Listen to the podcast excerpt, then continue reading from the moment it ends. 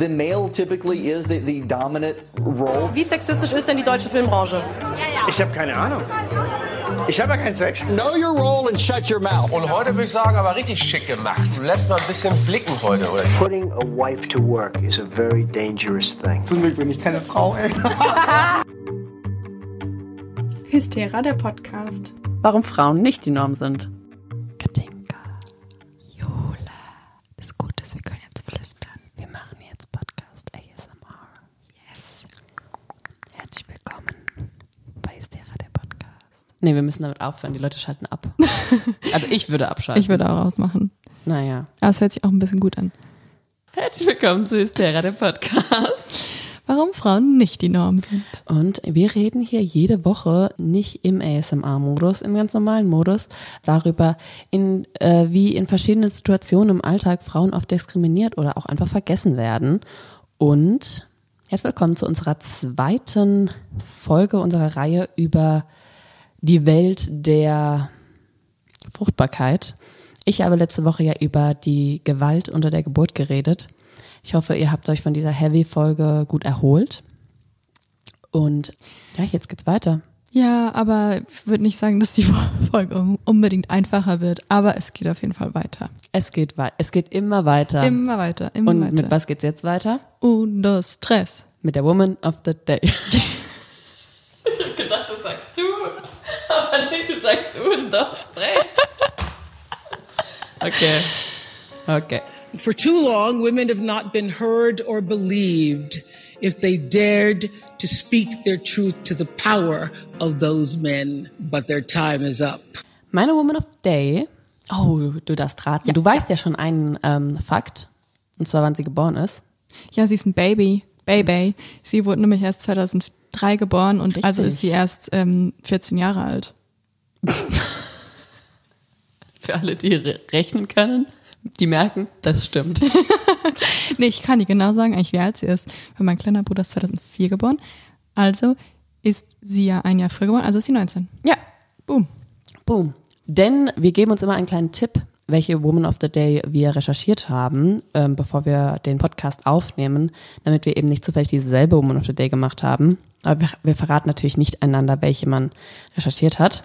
Deswegen habe ich der Katinka den Tipp gegeben, dass meine 2003 geboren ist.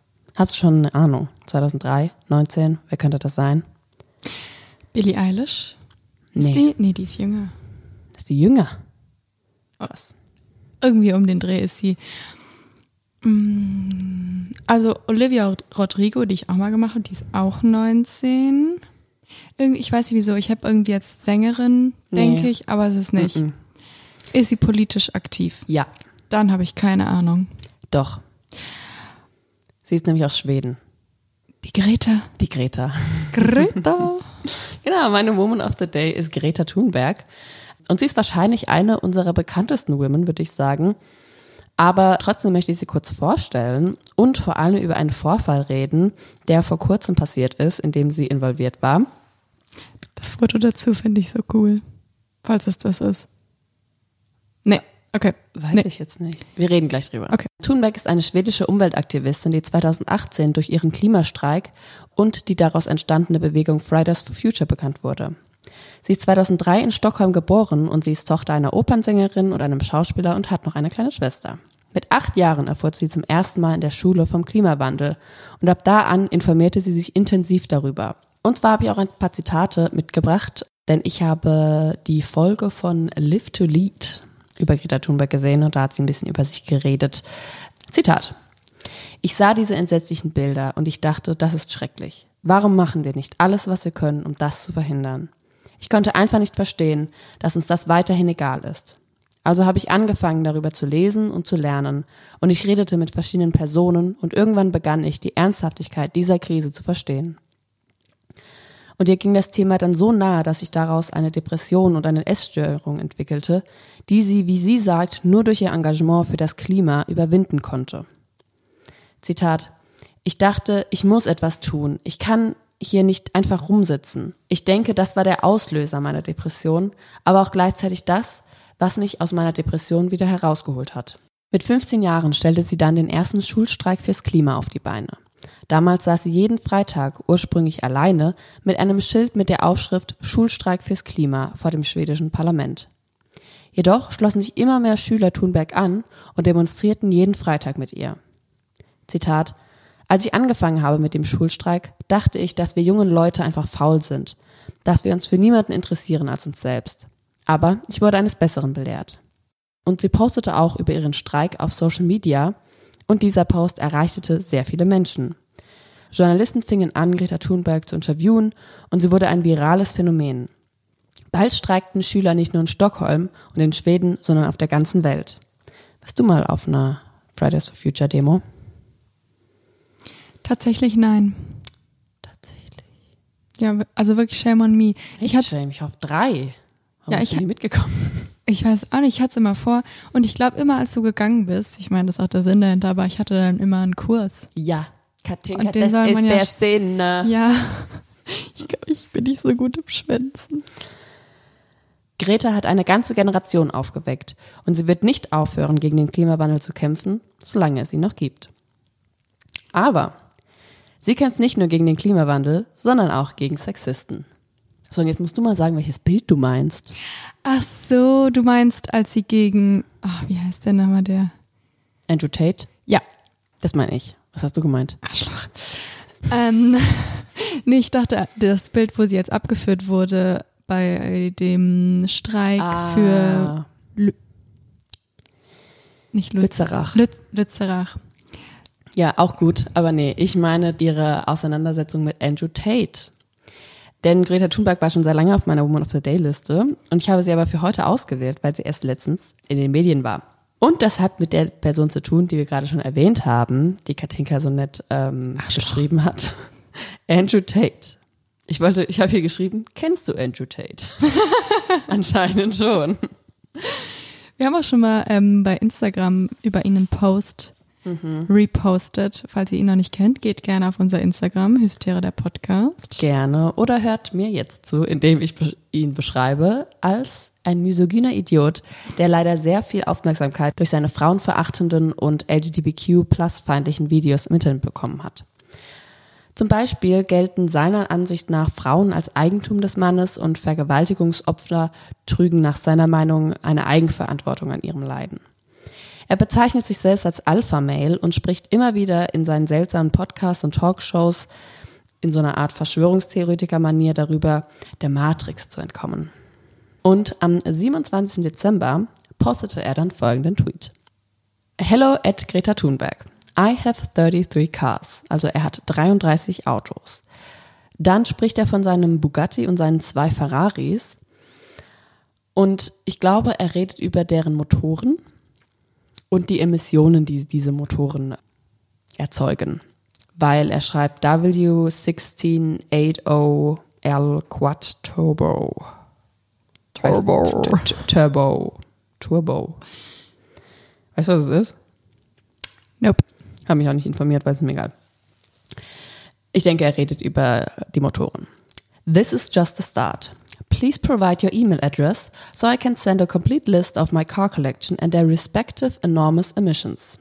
Also er möchte ihre E-Mail-Adresse, damit er ihr aus irgendeinem Grund die Liste von, seiner, von seinen Autos und der, deren Emissionen schicken kann, weil er anscheinend denkt, das interessiert sie. Ähm, und Greta antwortet darauf auch, Yes, please do enlighten me. Email me at smalldickenergy at getalive.com. Übersetzt, ja, bitte erleuchte mich und schreib mir eine Mail unter kleiner Schwanz at holdireinleben.com. Ihr Post hatte schon zwei Tage später mehr als 2,4 Millionen Likes und steht jetzt bei fast 4 Millionen. Und das konnte Andrew Tate natürlich nicht auf sich sitzen lassen und postete danach ein zwei Minuten langes, relativ einfallsloses Video, in dem er halt versucht, Thunberg zu verhöhnen und äh, eigentlich alles, was er sagt, ist selber.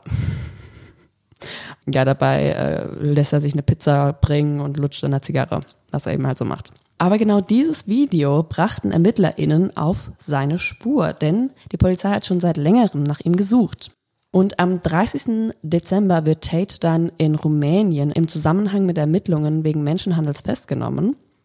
Und laut Medienberichten soll eben diese Pizzaschachtel, die er da bekommen hat, den Hinweis auf Tates Verbleib geliefert haben, obwohl das umstritten ist. Also die Behörden haben sich nicht wirklich dazu gemeldet, aber es ist schon eine witzige Geschichte. Und Thunberg twitterte darauf auch, This is what happens when you don't recycle your pizza boxes. Also das passiert, wenn du deine Pizzabox nicht recycelst.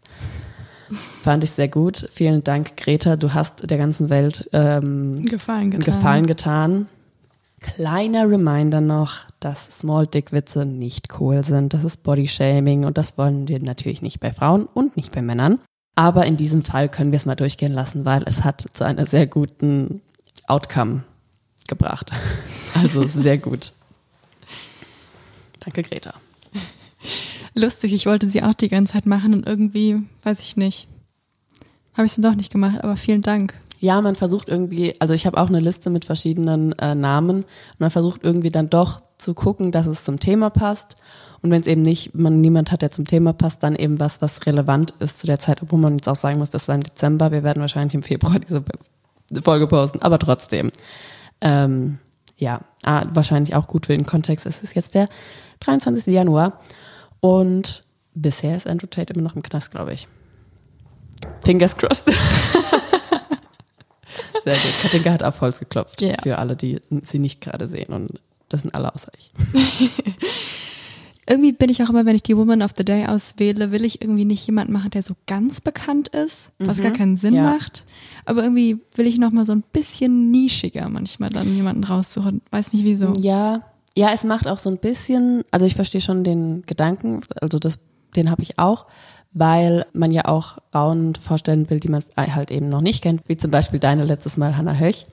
Aber halt auch so bekannte Leute finde ich trotzdem noch interessant, einfach nochmal so einen Reminder zu geben, warum die eben bekannt sind, was die geleistet haben und eben, wenn sie etwas Neues, was vielleicht auch nicht jeder mitbekommen hat. Ich meine, nicht jeder hat TikTok. Nee, auf jeden Fall. Deswegen vielen Dank für Greta. Gerne. Wir haben ja als Oberthema äh, Fruchtbarkeit und mein Thema diese Woche sind Fehlgeburten. Und ich spreche auch wie die Jule letzte Woche mal eine Triggerwarnung aus. Das äh, können wir gerne jetzt äh, on air diskutieren, ob wir weiterhin Triggerwarnung sagen oder Inhaltswarnung. Weil ich habe jetzt Inhaltswarnung gesagt, weil ich jetzt schon ein paar Posts gesehen habe, wo sich Leute eben sagen, man sollte nicht mehr Triggerwarnung sagen, weil das das Wort Trigger zu inflationär benutzt. Also Ah, mhm. weil das ja nicht wirklich, es muss ja nicht triggernd sein, sondern man kann ja auch sagen, Der Inhalt der ist Inhalt ist einfach schwierig. Ja, machen wir so. Also Inhaltswarnung.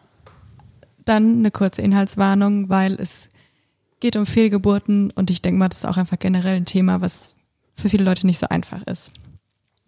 Genau, aber bevor ich richtig mit dem Thema anfange, wollte ich euch noch mal kurz an die Folge 05 erinnern. Und zwar waren das Frauenbilder und Transfrauen in Filmen.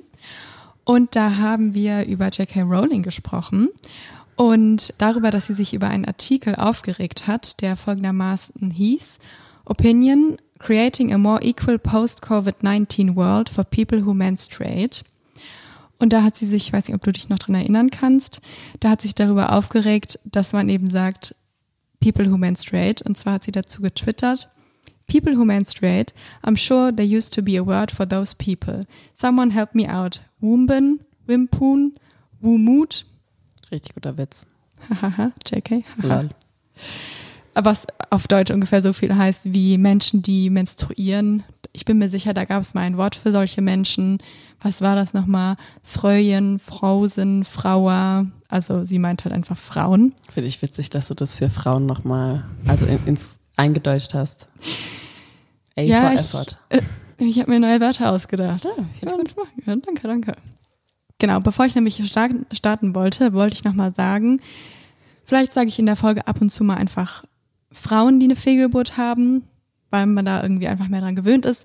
Aber natürlich geht es halt einfach um Menschen mit Uterus oder eben gebärfähige fähige Menschen. Und das ist eben so, nicht jede Frau kann schwanger werden und nicht nur Frauen können schwanger werden, logischerweise.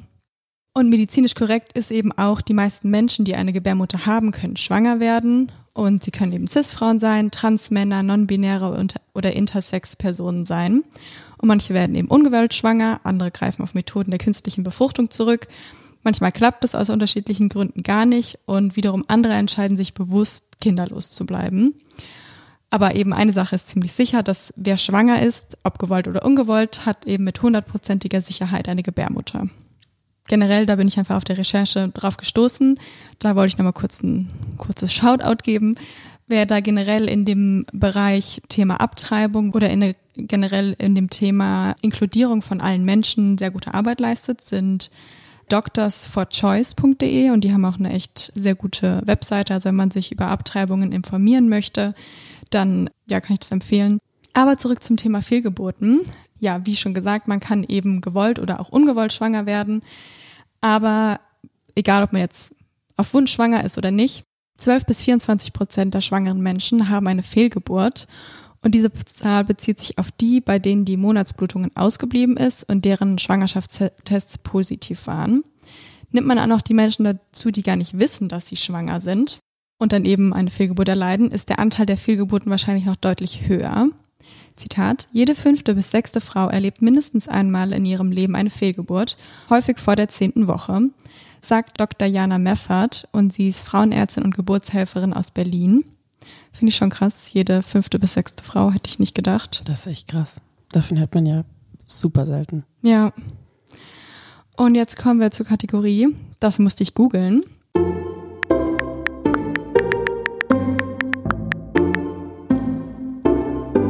Denn ab wann spricht man überhaupt von einer Fehlgeburt? Oder ab wann ist es eine Totgeburt? Das ist ja ein Unterschied. Endet eine Schwangerschaft, bevor das Kind lebensfähig ist, so spricht man eben von einer Fehlgeburt, also Abort. Und als lebensfähig definiert die Medizin ein Baby mit mindestens 500 Gramm und ab der 24. Schwangerschaftswoche. Und das ist Kind ungefähr so zwischen 25 und 30 Zentimeter groß. Das wird dann oft mit einer Gurke verglichen, so von der Größe. Verstirbt das Baby nach der 24. Schwangerschaftswoche im Mutterleib, dann handelt es sich um eine Totgeburt.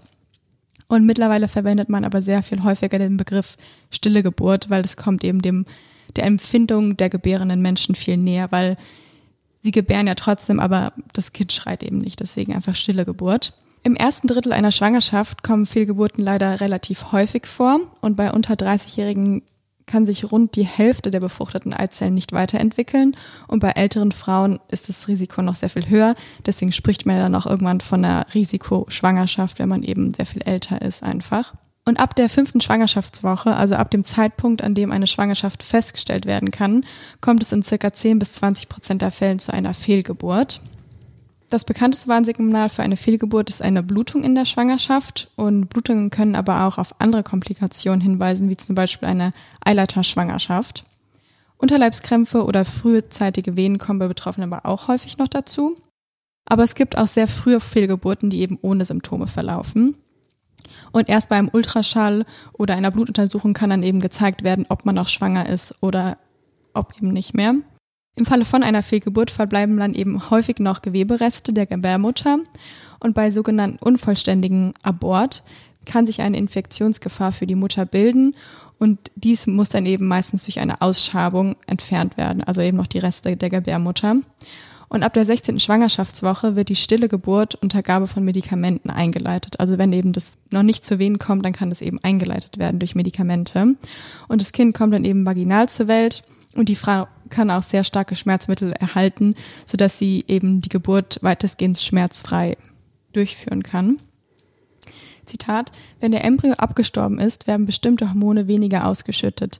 Bis die Geburt mit der Ablösung der Schleimhaut reagiert, dauert es aber, erklärt auch Jana Meffert. Und bei 60 Prozent der Menschen, die abwarten, trifft die Blutung etwa zwei Wochen danach ein und nach sechs Wochen bei 80 Prozent der Betroffenen. In Deutschland kommt es aber sehr oft erst gar nicht zu den Blutungen, da häufig eine schnellere Entfernung des Embryos durch eine Operation empfohlen wird. Zitat, im Vergleich zu vielen anderen europäischen Ländern wird in Deutschland zu rasch zu einem operativen Vorgehen geraten, kritisiert Jana Meffert. Und sie ist überzeugt, Zitat, viele Frauen würden ein abwartendes oder medikamentöses Vorgehen wählen, werden jedoch oft nicht über diese Möglichkeiten aufgeklärt. Und stattdessen wird eben ganz oft gesagt, ja, dann machen wir halt schnell eine Operation, dann hast du es hinter dir. Und da wird, wird eben entweder zur Kuretage, also zur Ausschabung des Gewebes oder zur Saugkuretage, also zum Absaugen geraten oder gegriffen.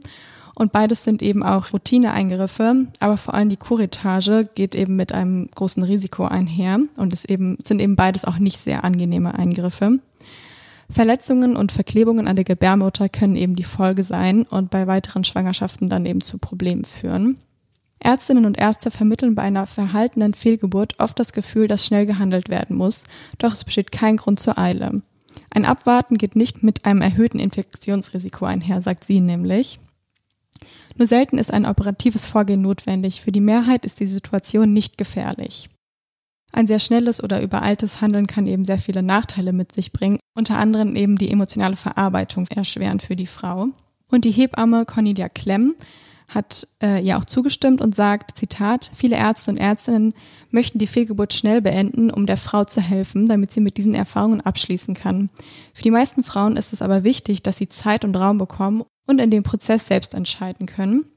Und in dem Geburtenhaus in Dietz bei Koblenz begleitet sie und ihr Team Frauen bei Fehlgeburten. Zitat, das ist eine emotionale Ausnahmesituation für Frauen und es braucht gute Begleitung dafür, sagt Cornelia Klemm. Und es ist ein bisschen wie, wie es eigentlich schon bei dir war, also eben so eine Operation, das hat man eben schnell gemacht und dann ist es eben fertig und da fehlt eben oft einfach die Zeit oder, also dass eben Zeit für die Frauen genommen wird, dass sie eben selbst den Prozess bestimmen können. Das ist einfach quasi die schnellste Methode, die dann ganz schnell einfach empfohlen wird und durchgeführt wird. Und vielen Frauen wird da eben gar nicht gesagt, dass sie eine andere Möglichkeit haben, mit dieser Fehlgeburt eben abschließen zu können oder weiter fortfahren zu können. Wenn man sich dann aber eben für den nicht operativen Eingriff entscheidet, dann ist ungefähr zwei Wochen nach dem Frauenarzttermin kann es eben noch zu Krämpfen im Unterleib kommen, also wenn man eben Medikamente genommen hat, damit es von alleine geht. Und die Schmerzen beginnen dann oft allmählich, wie bei einer Geburt.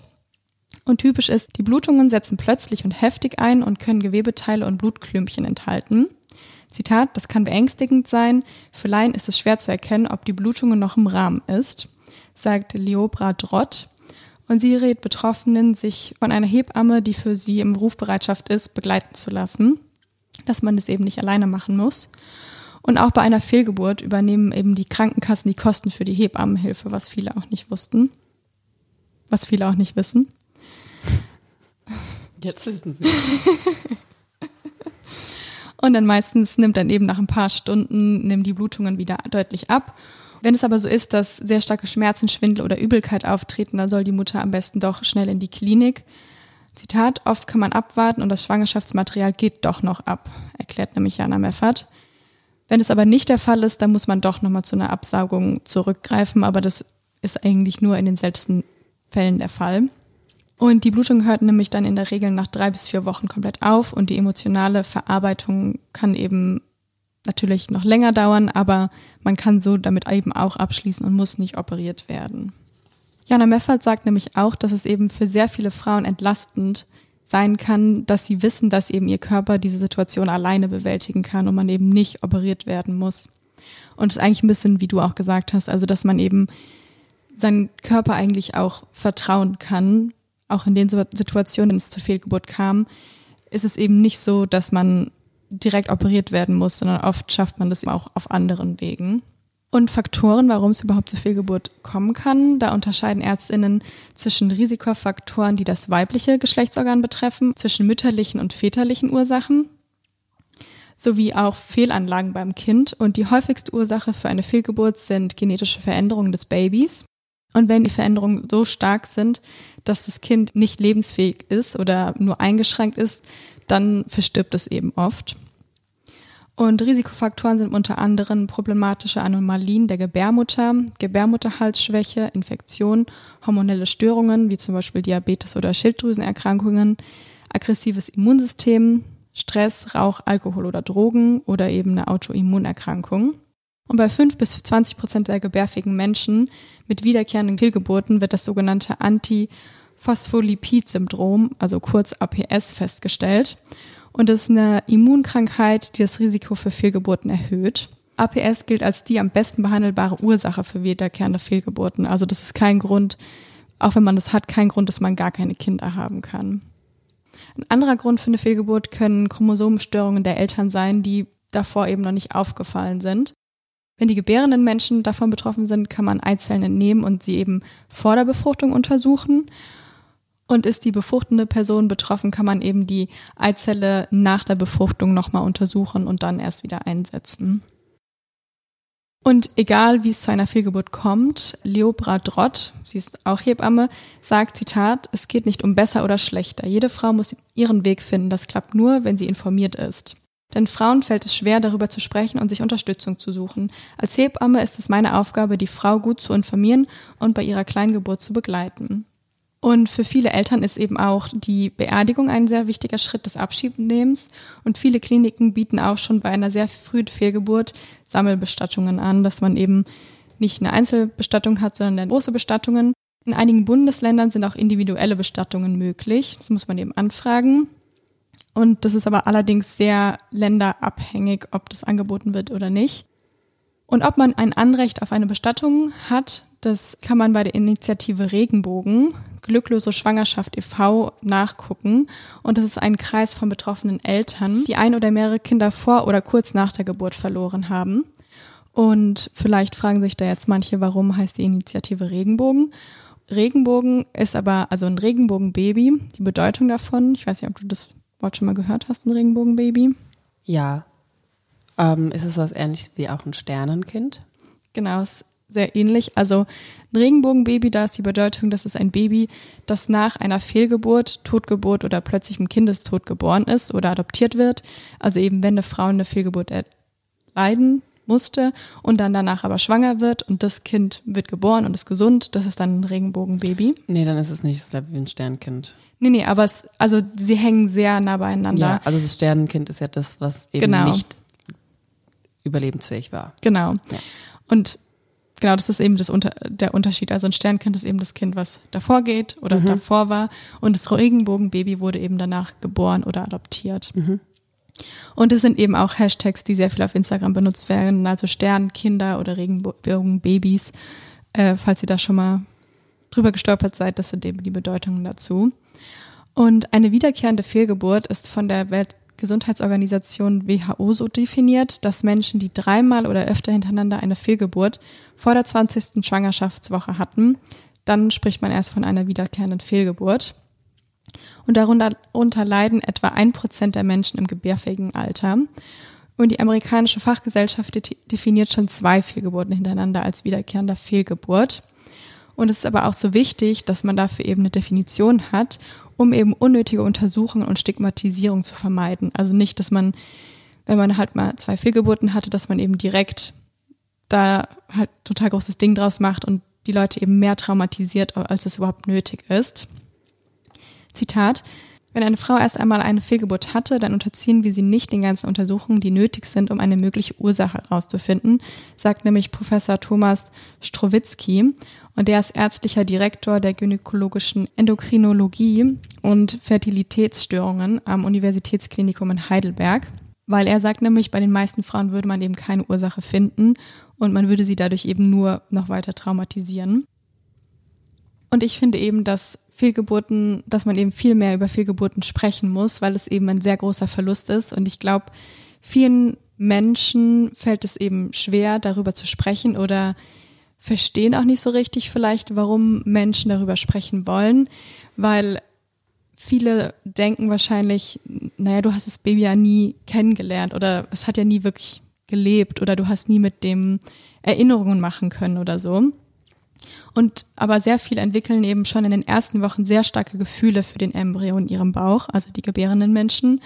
Und wenn sie eben eine Fehlgeburt erleiden, dann trauen sie halt oft ähnlich, wie wenn sie eben einen wichtigen Menschen verloren haben, der schon auf der Welt ist. Und da gibt's aber eben einen sehr feinen Unterschied, weil wenn wir eben Menschen verlieren, die schon auf der Welt waren, dann trauen wir eben den vergangenen Erinnerungen hinterher. Bei einer Fehlgeburt trauern, dann trauert man eben eher über die verlorene Zukunft oder die Träume oder Hoffnungen, die man eben mit diesem neuen Leben hatte, auch wenn man es eben noch nicht kennenlernen konnte. Ja, das wollte ich auch gerade sagen. Man, man, trau man trauert ja nicht wirklich dem, dem Verlust, weil man, also klar, es ist ein Verlust, aber man trauert ja eher dem hinterher, was hätte werden können und auch dieser, dieser Hoffnung, die, die ja irgendwie zerplatzt. Das kann ich voll verstehen, aber äh, ich glaube, dass, also das muss einem schon erstmal einfallen, dass das bei Menschen so ist. Ich glaube, wenn man nicht in der Situation war oder sich da auch nicht richtig mal versucht hat reinzufühlen, kann ich verstehen, dass es schwer ist zu, zu sehen, so ja, du hattest es ja nie. Ja, kann ich mir vorstellen, dass es schwer ist, sich da einzufühlen. Aber wenn man mal darüber nachdenkt, was da alles hinten dran steckt, also was allein so ein positiver Schwangerschaftstest schon für Menschen bedeutet und das ist ja klar, dass man dann ja schon, keine Ahnung, sich überlegt, welche Farbe die Wand hat, wo das Kind dann drin schläft. Und ja, das, also, das kann man schon verstehen, denke ich. Ja. Ja, auf jeden Fall. Und eine Review aus dem Jahr 2018 kommt zu dem Ergebnis, dass vier bis sechs Wochen nach der Fehlgeburt acht bis 20 Prozent der Frauen Symptome einer leichten Depression zeigen.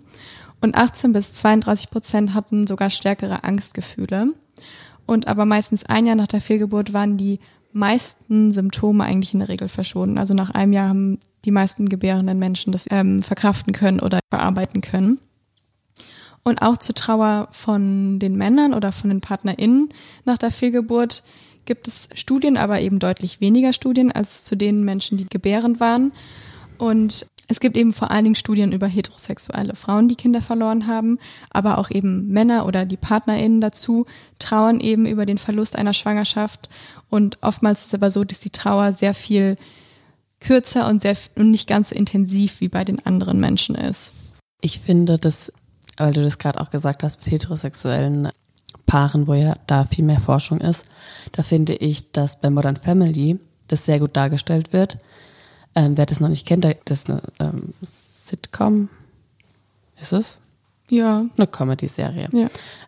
Äh, in der auch ein schwules Paar porträtiert wird und die eben auch durch den Prozess gehen, ein Kind zu äh, adoptieren und eben ganz oft halt da Rückschläge erfahren, dass es eben dann so kurz vor knapp dann doch nicht passt oder also doch nicht funktioniert und äh, man da auch wirklich die Trauer von denen dann mitkriegt und wie frustrierend das sein kann, wenn man eben klar da auch irgendwie weniger Kontrolle noch hat, ähm, obwohl Kontrolle hat ja eigentlich niemand darüber, aber da eben auch darauf hoffen muss, dass irgendjemand einen auswählt oder ähm, genau dieser ganze Adoptionsprozess halt ähm, man auf den vertrauen muss und da eben auch ganz viele Rückschläge gibt. Ja, ja, ich auch, als ich darüber recherchiert habe, stand da eben auch total oft, dass also dass es eben total wenige Studien nur zu Trauernden, die eben nicht in der heterosexuellen Beziehung, also wie auch immer die Beziehung ist, dass da eigentlich fast gar keine Studien zu gibt. Aber die paar Studien, die es eigentlich gibt, zeigen, dass die Trauer manchmal sogar vielleicht noch ein bisschen höher. Also klar, das kann man jetzt nicht an der Skala ausmessen. Aber wie du schon sagst, dadurch, dass man eigentlich nicht auf einem, so einem leichten Weg, sage ich mal, ein mhm. Kind bekommen kann, ist eben der Rückschlag, wenn es dann klappt eigentlich und du freust dich schon total, jetzt hat es endlich geklappt und jetzt können wir endlich adoptieren oder einer von den beiden ist dann eben künstlich befruchtet worden und wenn es dann nicht klappt, dann ist eben meistens die Trauer noch viel größer, weil eben der Aufwand, der davor betrieben werden musste und auch das Emotionale, was damit einhergeht, ist eben viel, viel größer als bei heterosexuellen Paaren. Ja. Und ich weiß es nicht, wie es in Deutschland ist, aber ähm, und ich als habe sowieso super wenig Ahnung über Adoptionsprozesse, aber da steckt oder vor allem auch ähm, Befruchtungsprozesse sind ja ähm, in anderen Ländern wie auch in der USA extrem kostspielig. Also das ist ja auch einfach ein Privileg eigentlich, ähm, das machen zu können und dann eben, dass es dann eben nicht klappt, das muss total frustrierend sein, wenn man irgendwann dann merkt, okay, jetzt kann ich es nicht mehr machen, jetzt habe ich kein Geld mehr. Ja. Ja, voll. Und generell ist es aber eben einfach wichtig zu wissen, dass jeder Mensch anders trauert. Also da kann man auch nicht sagen, die eine Person trauert, da ist die Trauer schlimmer als bei anderen Personen. Und eben nicht alle gebärfähigen Menschen erleben die Fehlgeburt als tiefen Verlust. Und deswegen auch selbst wenn eben Menschen eine Fehlgeburt haben, gibt es eben Menschen, die das sehr stark trifft und vielleicht andere, die es wirklich gar nicht so doll trifft, die damit eben sehr gut umgehen können. Und da muss man eben auch sagen, kann es natürlich auch sein, dass dann die gebärfähige oder die, die gebärende Person nicht so eine tiefe Trauer verspürt, wie dann vielleicht auch beispielsweise der Partner oder die Partnerin dazu dann vielleicht eine viel größere Trauer empfinden. Da kann man eben nicht sagen, das eine ist falsch oder das andere ist richtig, weil man, ja, man trauert eben unterschiedlich und man weiß nie, wie, wie die Menschen damit umgehen. Trotz der Häufigkeit sind die Fehlgeburten immer noch ein Tabuthema. Und obwohl Fehlgeburten für viele Menschen sehr schlimme Erfahrungen sind, sprechen wir eigentlich viel zu selten darüber. Und in vielen Ländern gehört es eben zu den sozialen Konventionen, dass man eben auch erst nach dem dritten Monat von einer Schwangerschaft erzählt, weil eben die Wahrscheinlichkeit, dass es dann zur Fehlgeburt kommt, sehr viel geringer sind oder sehr viel geringer ist, was eigentlich total Quatsch ist, weil wenn man eben dann eine Fehlgeburt erleidet und man ist eben noch nicht in diesem dritten Monat und hat es noch niemandem erzählt, dann tendieren eben sehr viele Menschen dazu, das eben gar nicht zu erzählen, weil sie eben denken, ja, ich habe ja noch nicht mal erzählt, dass ich schwanger bin und jetzt habe ich das Kind schon wieder verloren, dann erzählt man das vielleicht gar nicht. Und das ist eigentlich ein total großes Problem, weil dann eben viele Menschen denken, sie haben kein Recht darauf zu trauern, weil man es ja quasi offiziell noch nicht sagen konnte oder noch nicht gesagt hat. Ja, ja, auf jeden Fall, so habe ich es noch gar nicht gesehen. Aber ich denke trotzdem, dass es halt voll das zweischneidige Schwert ist, weil du eben, klar, würde ich jetzt auch sagen, auf jeden Fall soll das Stigma da ähm, überwunden werden und man sollte da offener drüber reden, weil es auch irgendwo ähm, Normalität hat oder normal ist.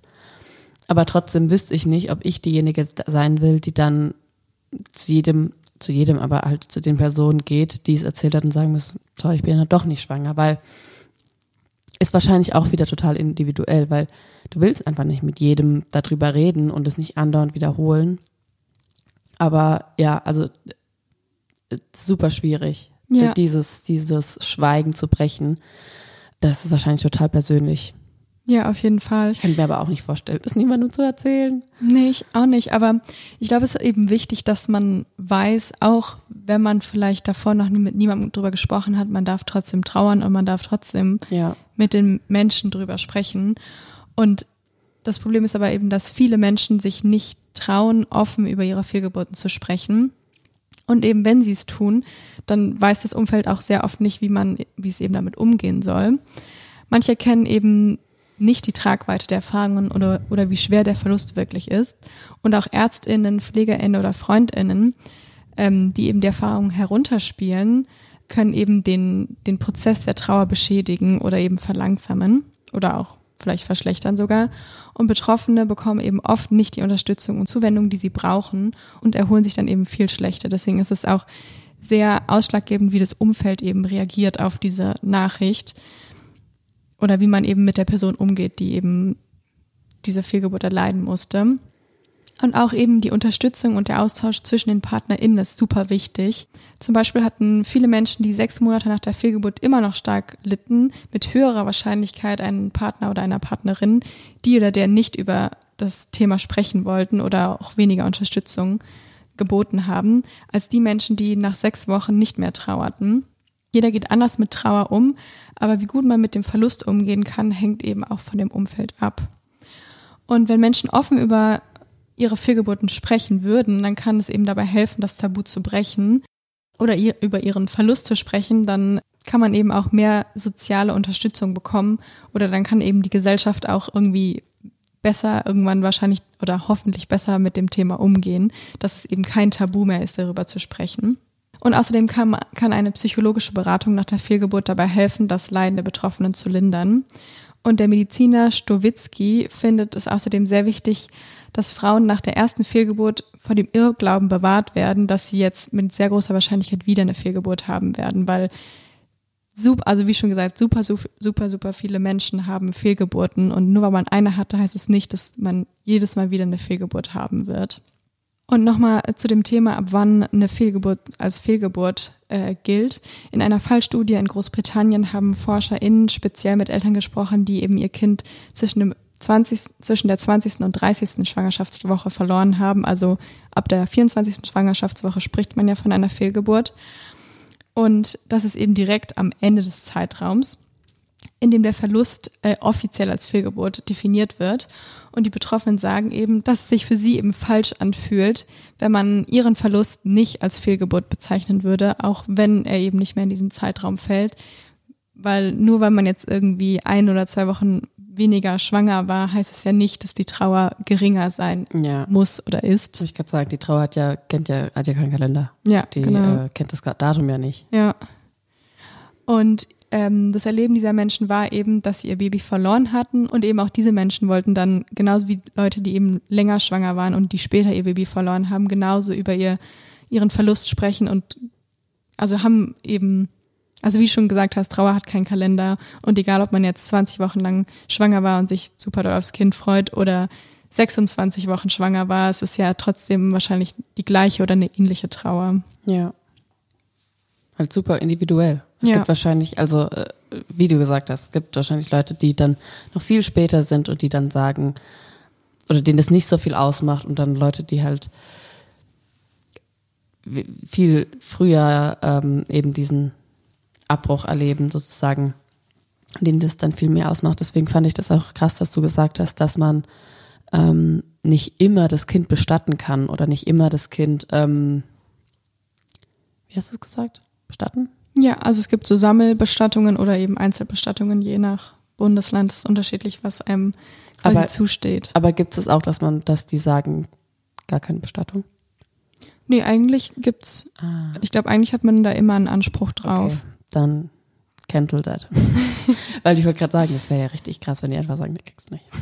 Nee, nee, ich glaube, das, das kriegt man schon immer. Aber es ist, glaube ich, unterschiedlich, ob man das eben als Einzelbestattung Mhm. machen kann oder eben nicht. Und genau, also ich finde eben das Thema so wichtig, weil wenn eben quasi ein Mensch stirbt, der schon länger gelebt hat, dann ist es ja auch kein Tabuthema. Also klar fällt einem das sehr schwer, darüber zu sprechen. Aber man spricht ja trotzdem drüber und es gibt eine Beerdigung und man spricht eben einfach miteinander drüber und es ist irgendwie ein Thema, was nicht tabu ist. Deswegen, warum sollte eigentlich eine Fehlgeburt, warum ist es so ein Tabuthema? Warum wird da nicht mehr drüber gesprochen? Ich denke auch, weil ähm, Frauen oder eben die Person, die schwanger war, sich vielleicht da auch eine Selbstschuld gibt, was absolut falsch ist. Ähm, aber ich könnte mir gut vorstellen, dass viele da denken, okay, ich in meinem Körper hat irgendwas nicht gestimmt, sodass ich eben diese Schwangerschaft nicht vollenden konnte. Und deswegen ist es ein Grund für Scham, was es überhaupt nicht ist. Und genau deswegen müssen wir ja auch diesen, diese dieses Schweigen beenden, damit eben die, die Frauen merken, okay, mit meinem Körper ist nichts falsch, das ist einfach die Natur. Manchmal klappt das einfach nicht. Was ja auch, wenn man sich überlegt, was so eine Schwangerschaft ist, was so ein Baby ist, was für ein fucking Wunder, dass es auf die Welt kommt und so funktioniert. Klar, natürlich kann das nicht immer funktionieren. Und es ist ja auch, wie gesagt, es ist auf jeden Fall schlimm, emotional, aber es ist nichts, was man nicht überwinden kann und nichts, was man was ein Fehler, also nichts, wo man bei sich selber den Fehler suchen muss. Und ich finde auch, was ich äh, gerade gedacht habe, was auch in Verbindung dazu steht, ist, dass eine künstliche Befruchtung, ich finde, das ist auch noch ganz viel mit Scham behaftet. Also ich habe schon ganz oft gehört von, ähm, von Leuten, die dann sagen, ja, die gehen in eine Kinderwunschklinik, aber sag's niemandem. Oder der und der ähm, so ist aus dem Reagenzglas, so richtig eklig, wenn man sowas sagt, aber war eine künstliche ähm, Befruchtung, aber das darfst du niemandem sagen. Also das spielt da ja auch rein mit, okay, die Frau konnte nicht schwanger werden, äh, aber das erzählen wir nicht, weil da, das würde ja bedeuten, irgendwas stimmt mit der nicht. Deswegen machen wir es ganz still und heimlich, eine künstliche Befruchtung. So, nee, manchmal ist es halt so. Manchmal muss man da ein bisschen nachhelfen und es ist ja wunderbar, dass wir solche Mittel haben, um da ein bisschen nachzuhelfen, wenn man einen großen Kinderwunsch hat. Ja, genau. Und das, das ist ja eigentlich egal, an, an wem es liegt, ob es am Mann oder an der Frau liegt, aber es ist ja den, eben doch öfter eher davon ausgegangen wird, dass die Schuld bei der Frau liegt. Und jetzt gar nicht, dass, dass man mehr die Schuld beim Mann suchen soll, aber trotzdem ist es ja, also da gehören ja zwei Parts quasi dazu, damit es eben Ja. funktioniert. Ja, ich glaube, dass da Frauen auch ähm, vielleicht eher die Schuld auf sich lasten, weil es ist ja ihr Körper, in dem das Kind wäre. Ja. Und ähm, man vielleicht so denkt, die Frau hätte da mehr Kontrolle drüber, weil also gut, der Mann, der, der, der schießt seine Ladung ab und dann ist ja sein Job vorbei. Und ähm, vielleicht da das dann das falsche Bild entsteht, so die Frau muss ja den Rest machen und wenn das nicht klappt, dann ist irgendein Fehler. Ja. Das war jetzt auch ein sehr ernstes Thema. Und ähm, genau, also eigentlich ist das Fazit, finde ich, einfach mehr und offener drüber sprechen, mehr miteinander agier interagieren und eben ja einfach offen über das Thema sprechen. Aber ich habe noch eine lustige Sache auf TikTok gesehen. Das fand ich irgendwie, als ich drüber nachgedacht habe, war ich war echt so, ja, stimmt eigentlich, warum? Und zwar, warum können eigentlich Frauen ein komplettes Lebewesen in sich herstellen, aber wenn wir so ein Bein verlieren, dann ist der Körper so, na, das war's jetzt. Du hast nur zwei. Warum können wir keinen, warum kann man zwei so. Beine für Babys wachsen lassen oder für Zwillinge vier Beine, aber du selbst kannst es nicht? Fies, stimmt. Stell dir mal vor, du einfach wie so ein Käfer, oder du hast so ein Auge verloren und dann ist der Körper so plopp und da ist Neues. Wie so ein Käfer? Welche, welche Käfer können denn? Wie so Welche Tiere Gecko? können es noch? Geckos. Oder Stell so dir vor, du Eidechse. wärst ein Gecko. Ja, jeden Tag. Nee, aber eigentlich stimmt, crazy, ja. oder? Du kannst so ein ganzes Lebewesen, das hat ein Herz, das hat alles, was es braucht. Aber wenn du es nicht mehr hast, Weißt du warum? Weil Frauen dann zu powerful wären. Wir würden, wir würden einfach, äh, wir wären zu powerful. Die Männer, die haben da Angst. Deswegen können wir das nicht. deswegen wurde das verboten im Patriarchat, ne? Ja, Die waren so, das war das "Mm, mm, Patriarchat." Ihr könnt es zwar, aber ihr dürft jetzt nicht mehr. Ja, Denkt da mal drüber nach. der Körper, ne, is a mystery. Life is a mystery. Aber äh, genauso wie, ähm, was da auch so, ähm, was dem ähnlich ist, ist, dass wir ein Bein verlieren können und wir können einfach so weiterleben. Aber manche Menschen essen eine Erdnuss und sterben.